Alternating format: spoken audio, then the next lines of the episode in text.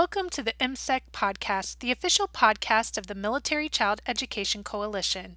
I'm the producer, Tara Gleason. First, I would like to thank the sponsor for this episode. This conversation has been made possible thanks to the Hickam Officer Spouses Club. Today, we are bringing back a longtime friend from Partners in Promise, Michelle Norman, who you might remember from some of our previous episodes. And you will be hearing from Jennifer Barnhill for the first time. Please continue to leave us your comments down in the comments section. Now, listen with me as we learn more about what Partners in Promise has accomplished since the last time we spoke. Welcome, everyone, to our podcast for the sake of the child. My name is Susan Sellers. I'm the spouse of an active duty service member parent to three teenagers, master parent to parent educator, and now a podcast host at the Military Child Education Coalition. Today, we're going to be talking to the founder and director of Partners in Promise, Michelle Norman, and its chief operating officer, Jennifer Barnhill. Now, we're going to have a lot of detailed information in today's interview, so I want our listeners to know that all the links and websites that we're going to discuss today are going to be included in the show's notes, so you can go back and check those out a little bit later. So we're going to get started. Ladies, thank you so much for joining us today. Thanks for having us. Thank you, Susan, for having us. So, for our listeners that are not familiar with Partners in Promise, Michelle, can you briefly share about your organization? Thank you, Susan. I would love to. And also, thank you to Military Child Education Coalition for having us today and we really value our partnership with MCEC um, and look forward to the wonderful things we're going to be doing this year. But a little bit about Partners in Promise. We are a grassroots advocacy organization founded by four military spouses. Our main mission is really to educate and empower our exceptional military families and advise and advocate our military service organizations, DoD, and public officials about special education challenges that our families face. And our goal is really to remove these educational hurdles so that our students can receive an appropriate education. And you may think, well, why is that such a difficult thing? We have federal law, which is Individuals with Disabilities Education Act. But with our military lifestyle of moving every two to three years, that has been a significant issue for our families as far as how to ensure that they're receiving an education every time they move ensuring that the services and supports are not disrupted, and to be able to not have any of that lost instruction from moving from you know, duty station to duty station, state to state. All of our founders, you know, actually have experience with it personally. Some of us have had legal battles as well um, to ensure that our children have access to an appropriate education. And I feel like Partners in Promise was needed. There was a void in our military community um, to address these challenges. So we ended up creating some legislation called the Promise Act, which is protecting the rights of military children in special education. To address it, we've worked with many wonderful partners such as MCEC and MOA and others in our military community so that we can turn these challenges to solutions and legislative action let me tell you a little bit. We are a young organization. We're almost a year old. um, all volunteer yeah. by all active duty military spouses. And we're just hoping to make an impact, you know, through the collaboration of many of these partnerships and trying to make, you know, this military lifestyle not affect, you know, the readiness and retention of our families who have children with special needs. Well, I have to say, Partners in Promise has, even though you've only been around just shy of a year, it's been a remarkably busy year for the organization. And I think it is a great example of how elevated voices really can take what they're hearing and create change. So, in addition to the Promise Act, what I'd like to do in this podcast is highlight two specific things that were accomplished this past year in support of military families who have special education needs. The first one is the Congressional Military Family Caucus. And this event, for our listeners that aren't familiar with it, this event is an opportunity to influence Congress and how the, it looks at many of the military family programs, and this includes special education what I'd like for you to do is to share Partners in Promise involvement with this event. Sure. So I I think maybe we should say the venue of the Congressional Military Families Caucus is not really to influence, I would probably say it's more of to educate and share, you know, what those challenges are for military families. You know, I think it's important for folks that are in the position to make change just to listen and hear those stories, boots on the ground stories from actual military families of what's impacting them and to make sure that their service members can do their job of serving in the military without having these additional burdens to worry about. So when we started sharing our stories personally um, with our legislators, you always try to find folks who understand the military lifestyle. And the good thing is that there's plenty of um, legislators that have served in the military, that are in committees, that specifically look at military issues on both sides of the house. And so we really did target, you know, those folks who have expressed a lot of dedication and commitment to help. And you also want to look for legislators that understand and that can relate.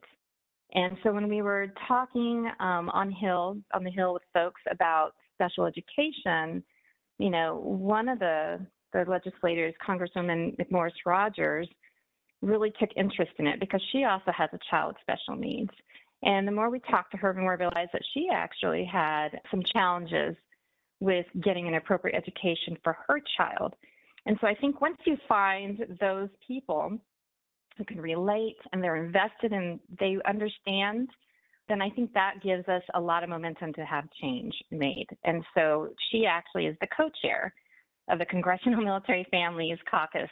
Once they started listening to our story, they said, please come and talk about this at our next you know, caucus summit, which was in Fort Benning in 2019. And at that point, um, we, we said, sure, let's do this. The problem was finding military spouses who were really willing to speak up.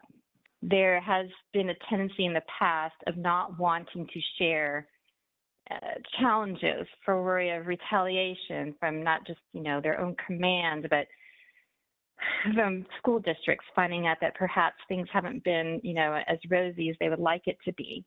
So we were able to gather four of us who were willing to speak up, all educated in special education law, all had personal experiences, but we wanted to come to the table with solutions. And so that was really the first time we could elevate special education to more of a national level. And from that, Congresswoman McMorris Rodgers said, okay, I love your, your ideas. I love your solutions. Draft some legislation with us. And that was the beginning. So it was a great forum for us. And it really has developed into a great relationship to really focus on not just special education, but all, you know, military family challenges that we, we have. But I think we certainly, you know, elevated and put a spotlight on this and we, we came with solutions. And it has, you know, obviously come to fruition in the NDAA and others. And we're going to talk about the NDAA here in just a little bit. But before we do, Jennifer, this was actually your first time testifying at the Congressional Military Family Caucus. Would you share a little bit about your experience?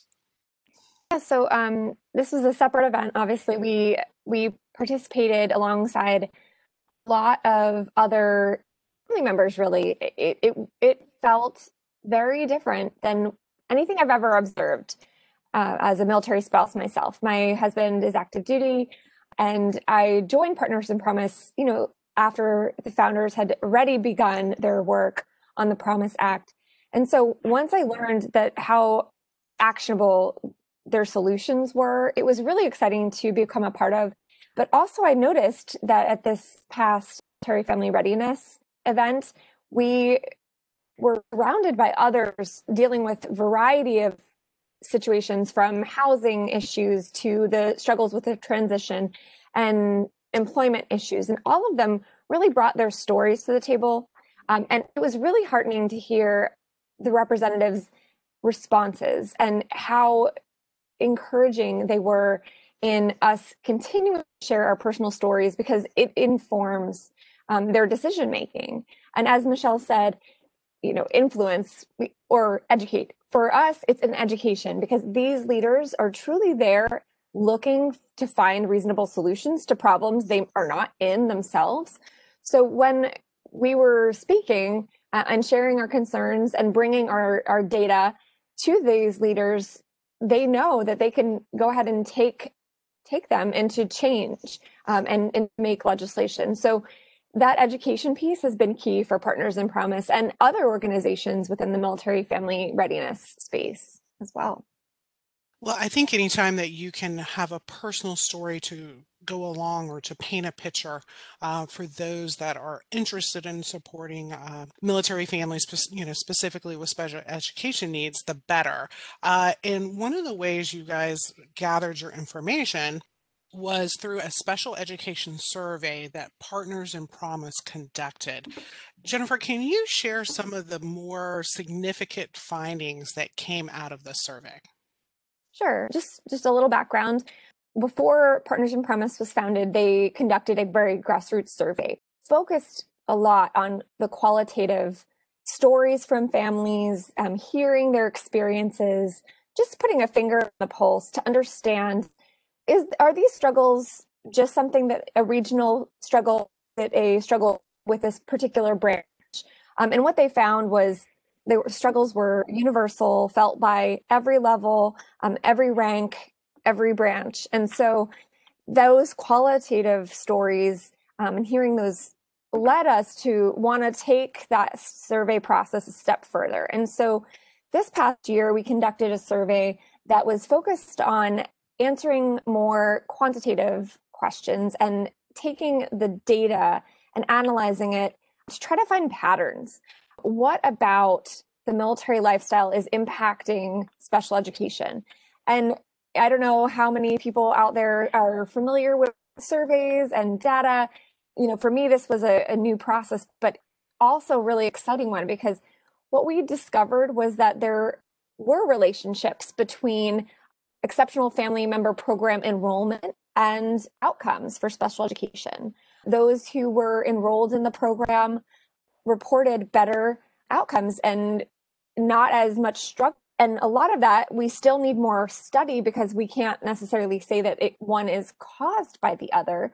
But what we did notice is obviously, as people are more informed about their rights it, their benefits that they receive as military members, aware of how to approach a school district, they become more confident as they progress in their military career and in their in their experiences with special education.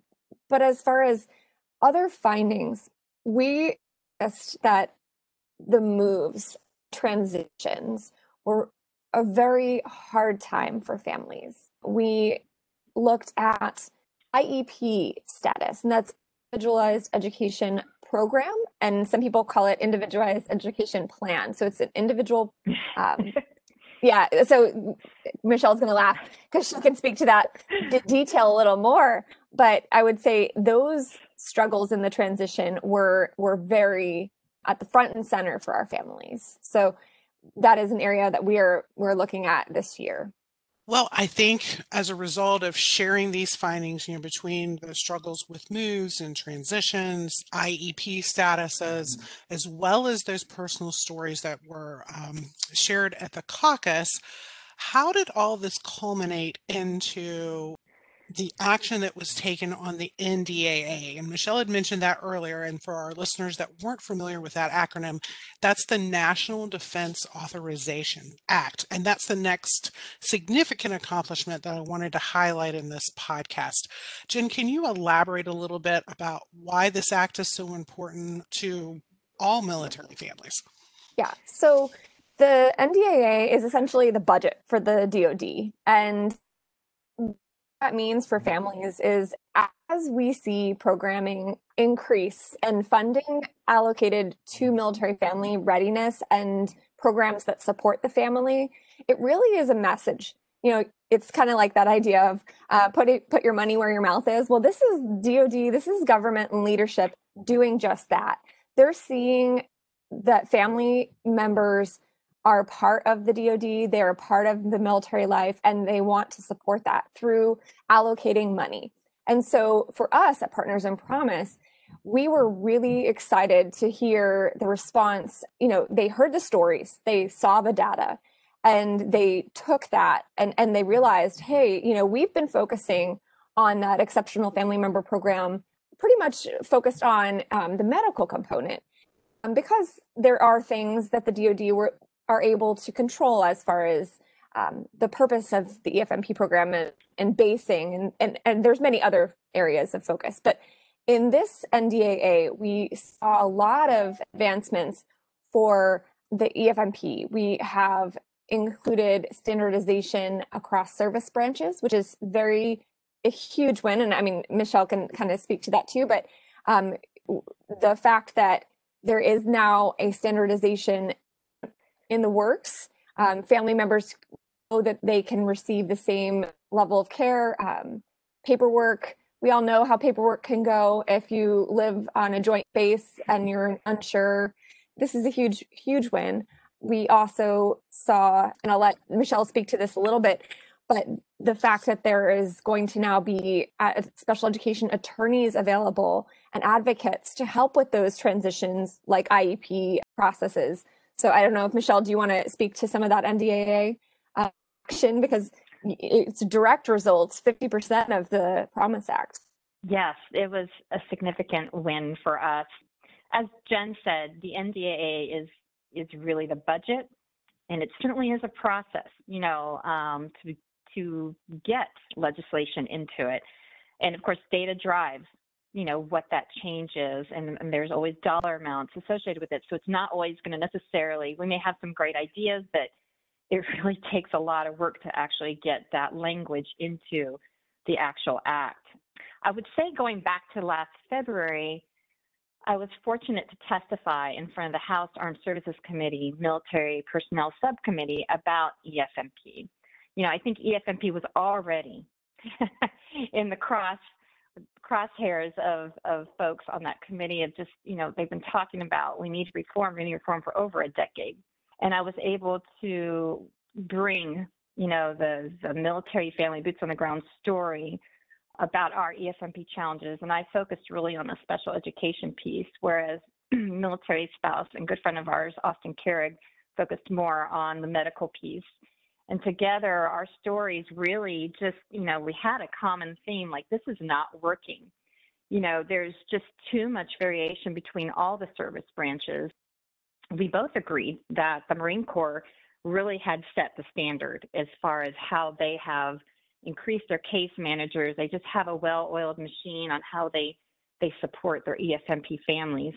And so we really pointed to that and said, this is what we need. We need help in ensuring that there's transparency and accountability on all levels, you know, of government to ensure that this this law is implemented the way it should be. And how do we ensure that these IEPs are accepted and implemented each time we move. Um, and when it isn't, you know, what what actions can we take? Who can we go to? There was just no resources really that had that specialized, you know, training in special education. It's not an easy law. It's very complex.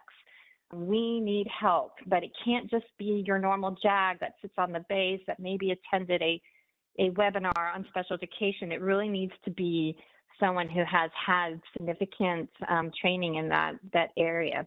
And so I think that testimony and then be able to come back with you know some concrete solutions for them really helped to have the insertion of that legislation for special education attorneys at all EFMP centric locations. And so that's not necessarily every base. It's just bases that we know that the different service branches feel that there is adequate medical and education available for those EFMP families. So that if they have a problem, that they can at least go to their EFMP office and be able to get some type of special education support, because really that has been non-existent up to this point. And then I think that we'll have to keep an eye on the implementation of how that's going to work. Um, some branches are already taking the next step. Um, I'm very proud of what the Navy has done as far as being proactive and putting together their own pilot program to not only just provide a special education attorney on each coast, but to also have advocates to also help bridge that gap and then also increase their case liaisons because I think a lot of our families really just want someone to talk to. You know, each case is very unique to that family. And if their spouse is deployed, they really just need that support for someone to actually go to a meeting with them if it becomes contentious. You know, we all want to work together, but when you see your child regressing, you know, it's it's very hard and stressful for our families. And that is definitely some of the data that, you know, Jennifer and I looked at from our surveys. Just people don't continue to advocate because they're so overwhelmed and emotionally stressed out that they yeah. just stop. And that's not what we want. We want to be able to empower our families to be able to ensure that their child does not suffer from being in a military lifestyle and that they can graduate, they can become a productive member of society. That's really what we want, is just to have equal access like everybody else does, knowing that we are a highly mobile population. And so mm-hmm. those are the key parts of that NDAA is that the special education attorneys, but hey, also we want to study. We need more data.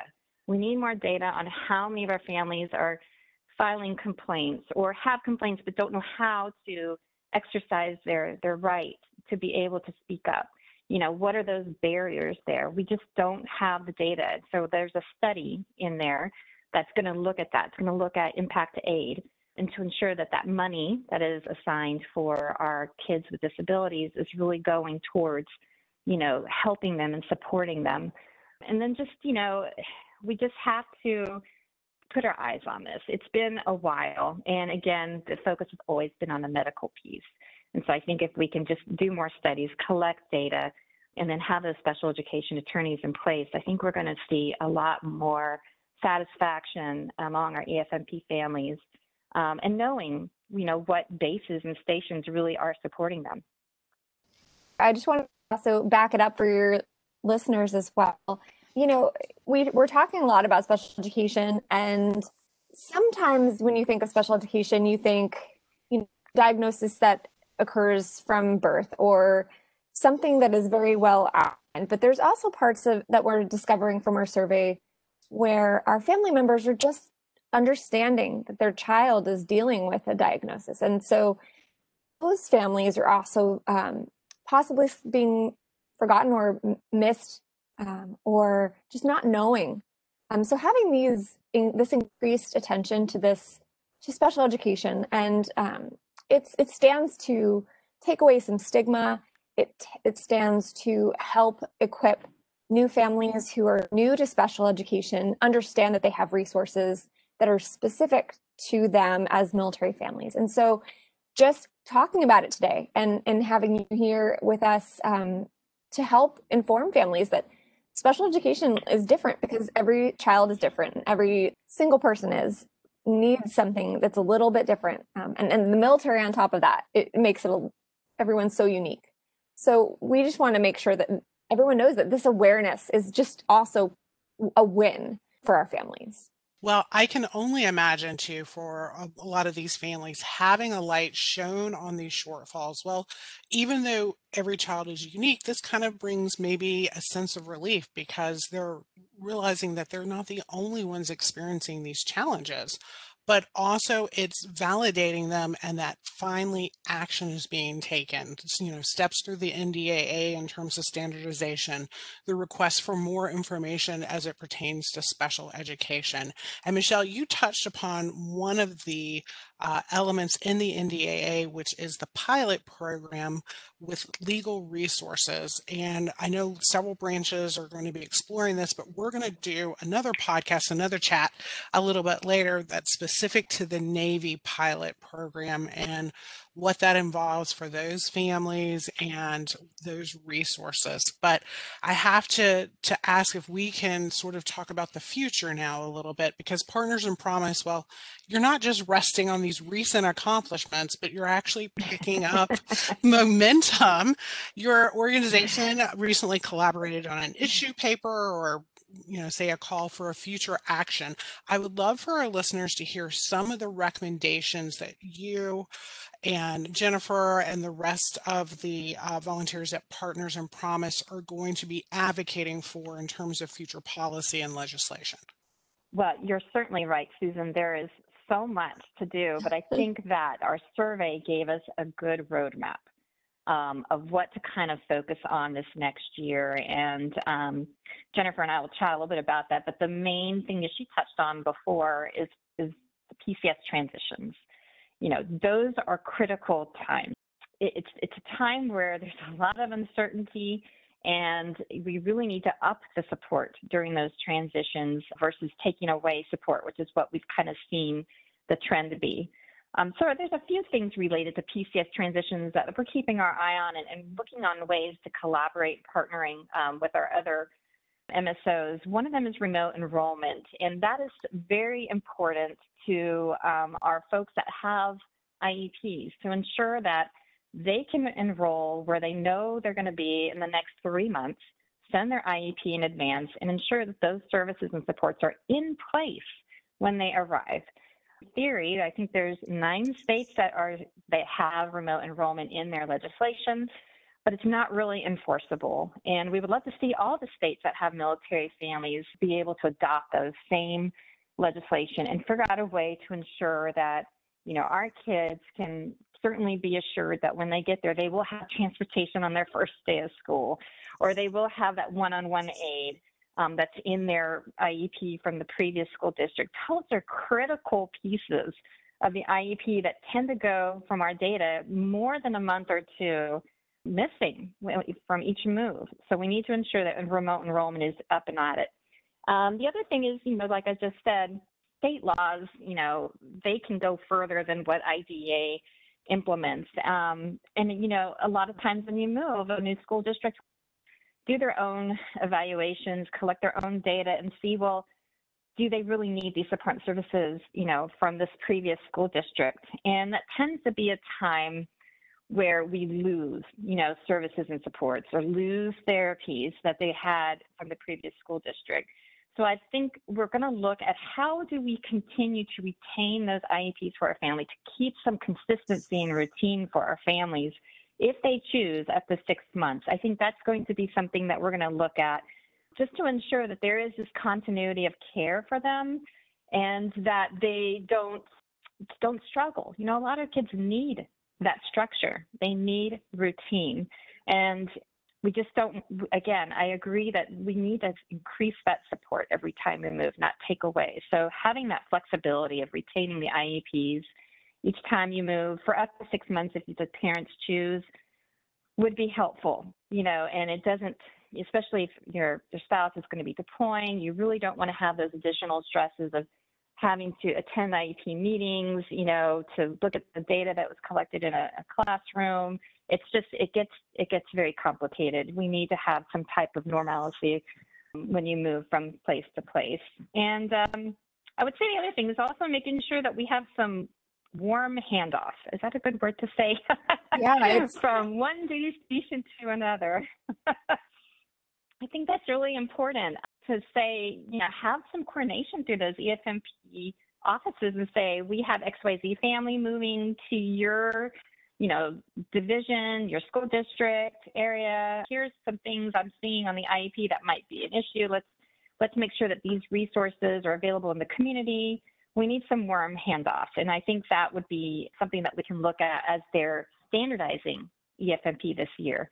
So working a little bit into the implementation, how are the services going to standardize, and are they looking at these warm handoffs? And then the last thing that also Jen touched on, and I'll let her touch on more of it, is these knowledge gaps, you know, knowing about EFMP. Why are they not enrolling? Is it why is the stigma still there? You know, how do we elevate the voices of those in leadership that are on the EFMP program? You know, where are the gaps and what can we do to help educate our, our families as best as possible? Now let Jen talk a little bit more about that. Uh, at Partners in Promise, Michelle mentioned those gaps, the knowledge gaps. And so our organization itself, we're focused on helping close some of those knowledge gaps. So whether that be creating blog posts about EFMP and, and clarifying what these new pilot programs will include, or connecting to resources that are available. Um, I think that's one of the things about the military that's so great and also really kind of hard is that there's an abundance of resources and knowing which one to believe or which one to try is really hard. So we're trying to curate good resources for our special education families. And one area, because we were talking before about those different levels and part of the, I would say almost like the life cycle of special education is we have families who have a diagnosis, who have an IEP, and their struggles are related to the moves, like we talked about. But then there's also the people who are pre diagnosis. They don't know if their child is struggling with a learning disability or if they're just struggling because their parent is deployed. They don't know. And so what we're focused on for the month of the military child is we're going to be putting on a what we call a gut check series. We hear a lot in parenting, you know, you need to trust your gut. And and that is true, but we also want to make sure that parents are not just going to Facebook and hearing somebody else's story. We want to bring in experts who can help them measure what they're feeling in their gut against fact. And that is one area we're focused on closing that knowledge gap for families in this year and how they can stay connected um, with us by give, getting those resources from us and from people like you at MCEC. There are so many great resources available. We just want to connect those families. That's one area. And then the other is we're working on our next survey, the follow up to the one that we just conducted. And we will be focusing on those who choose not to enroll in EFMP and those maybe who don't know about what what's required. So we want to really hone in on that because I think those knowledge gaps are huge for families. Any delay in implementing an IEP, all of these delays stand to set back progress for that child. And so we want to make sure that people hit the ground running as best as possible given the lifestyle lifestyle of the military. Um, and so we want to help connect people to resources um, to to find out what their struggles are and then to continue on reporting um, that to our leadership and in the DoD and Congress, military service organizations, and and each other, just helping keep each other on track. Jennifer, this survey is going to be fantastic for this year because it gives us the opportunity to really dig deeper onto, like you said, the stigma, the EFMP not enrolling, but also why are they not pursuing their parental rights? You know, why are they not filing, you know, the complaints? That really is important because uh, many times when you have a disagreement, your next step is filing a complaint. Um, they're really, you can have mediation, but for most states who hand you a packet of your procedural safeguards, it's here's the next step if you don't agree with what we are proposing. And it could be a state complaint, you know, it could be a mediation, it could be a due process, but you know the basics of a disagreement where do you go from there and so we want to know why are families not pursuing that that next step so i think that survey will, will do some good digging for that and i am so excited about the gut check series i can't tell you how this will really help all of our families even if they're not in efmp because you know when you do move around a lot there's a lot of you know, I, I don't know, maybe minimizing of what your child might be going through. It's like, oh, you know, mom or dad just recently deployed, so they're probably dealing with stress from that, or hey, it's been virtual, everyone's virtual, you know, learning right now. Maybe this is just because they don't want to sit in front of a computer. You know, I think once we get back into in person, we're going to be seeing a lot more diagnoses because, you know, the we're finally getting the moms and the dads who are at home to see their child in action and they're they're now maybe trusting that gut a little bit more like hey, maybe i thought that there was some issues and now they're seeing the issues and so we need to ensure that once they do get back into in person that they have those supports that they can come to the table with data to say this is what i've seen this is the regression this is this is my documentation let's do some formal evaluations and get the help that my child needs. So there's a lot of great things that are coming out of gut check series. We're gonna have some fantastic experts that can really just, you know, distinguish between what may be a concern, which is truly a concern. So we're, we're thrilled about that. And I think it's really interesting the gut check series as well as the survey, making that available to our families. And for our listeners, we're going to include information in our show's notes about both of those programs. Ladies, though, before we wrap up for today, are there any final stories or words of advice that you'd like to share with our listeners? I joined Partners as a military family reporter. I was actually interviewing Michelle about her work, and it really inspired me just hearing her story, her personal story, but also the fact that she had these solutions. Um, it's what every military spouse really does. We we have the ability to fix our own problems. We have the knowledge. We just need a little bit of a helping hand. And in working with Partners in Promise, um, I've learned so much about myself, um, about helping others within this community that at first doesn't necessarily seem like that's not my fight. But for me, I saw special education as something that other people were dealing with, but I also wanted to become a part of and help with. Um, but through this process, I've been able to check my own gut. My daughter has struggled since she's now in second grade. Um, she struggled with reading, and we're still in the process of understanding what's going on. And earlier this week, uh, I sent a, a, text message to um, of a screenshot of my first uh, student, student success team meeting. Um, we're advocating for her to get a 504 plan to help and get her just evaluated um, to find out what is going on with her reading. We can't at- attribute it anymore to a recent move or stress levels.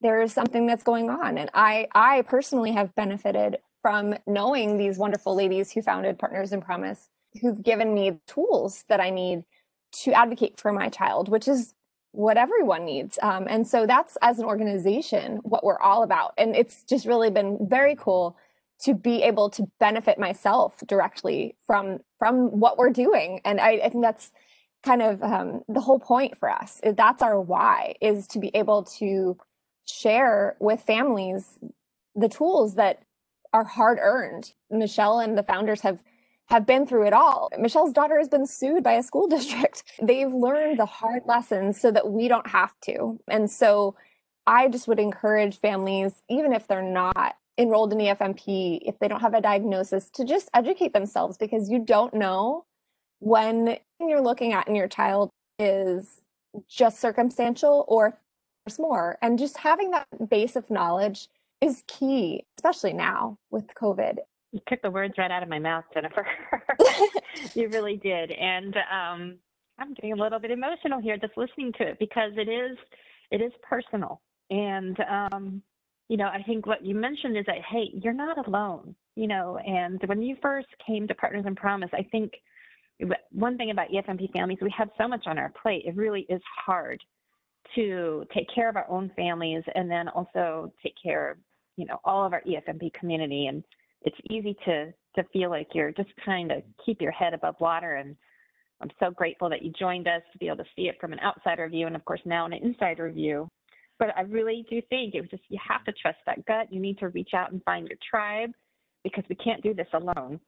And just knowing that EFMP is is getting fortified and standardized, you know, to be able to give those resources, um, and then also just to make sure that we take care of each other on the mental health piece of it. You know, I am a big fan of telling people to please have your checkups, even maybe once every six months, to make sure that you not only take care of your family, but take care of yourself. And I know I always laugh about that because, you know, if you have your choice of taking a kid to therapy or going down the aisles of Target just to have a couple of minutes to yourself, of course, you're going to always choose to take care of a child no matter what.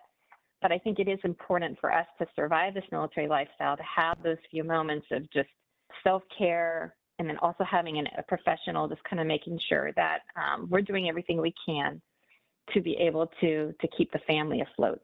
So find your tribe and of course join us. You know, you can sign up for our newsletters. We, we curate so many resources for our families and point them in the right directions. We are here for you. We have fantastic partners like MCEC that, that put out information all the time, but together we're stronger and we need these voices of all of our EFMP families together. Contact your EFMP office and say, hey, I want the, pilot program that the Navy's doing, or I want to make sure we get an attorney at this site, or I want to you know, just engage because if they don't know that you're struggling, they're going to think that what they have in place is already sufficient. And so we need to elevate the voices, come together, and uh, join us, you know, in this advocacy to ensure that all of our exceptional military families are supported and that we can continue serving this great country, um, ensuring that our military family readiness and retention is where it needs to be. And again, thank you. Thank you for having us and, and sharing a little bit about Partners in Promise. And we look forward to, to more collaborations with MCEC. Well, I really appreciate both of you ladies joining us today. And Partners in Promise, well, has really been able to take ideas from our frustrated families and turn them into actionable legislation, which, as we're already starting to see, has improved the entire EFMP community. So, for our listeners that are interested, the website is thepromiseact.org, and we're going to include that in our show's notes as well as the PIP survey findings and any other pertinent information that we discussed today. So, I'm really excited to see uh, what's going to happen in 2021. I think both of you ladies are women of action and very proud to have had a chance to chat with you. And I really look forward to seeing what you're going to accomplish in the years to come. Thank you, Susan. Well, as we wrap up, don't forget to join us. We're going to have another conversation with Michelle Norman talking about the EFMP pilot program, specifically the one with the Navy. And as we close, we'd like to thank our listeners for joining us today. Please remember to like, share, and subscribe. And we really do appreciate your comments, questions, and ideas for topics that you'd like to hear more about.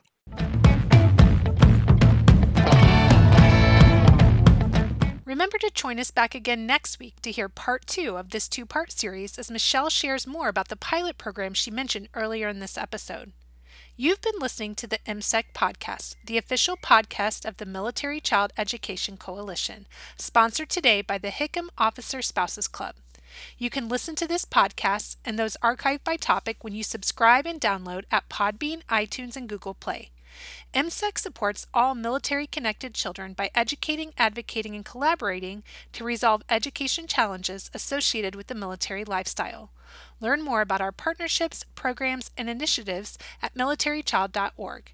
And follow us on social media at Facebook, Twitter, LinkedIn, and Instagram for the latest on our enduring mission to serve the children of those who serve us all.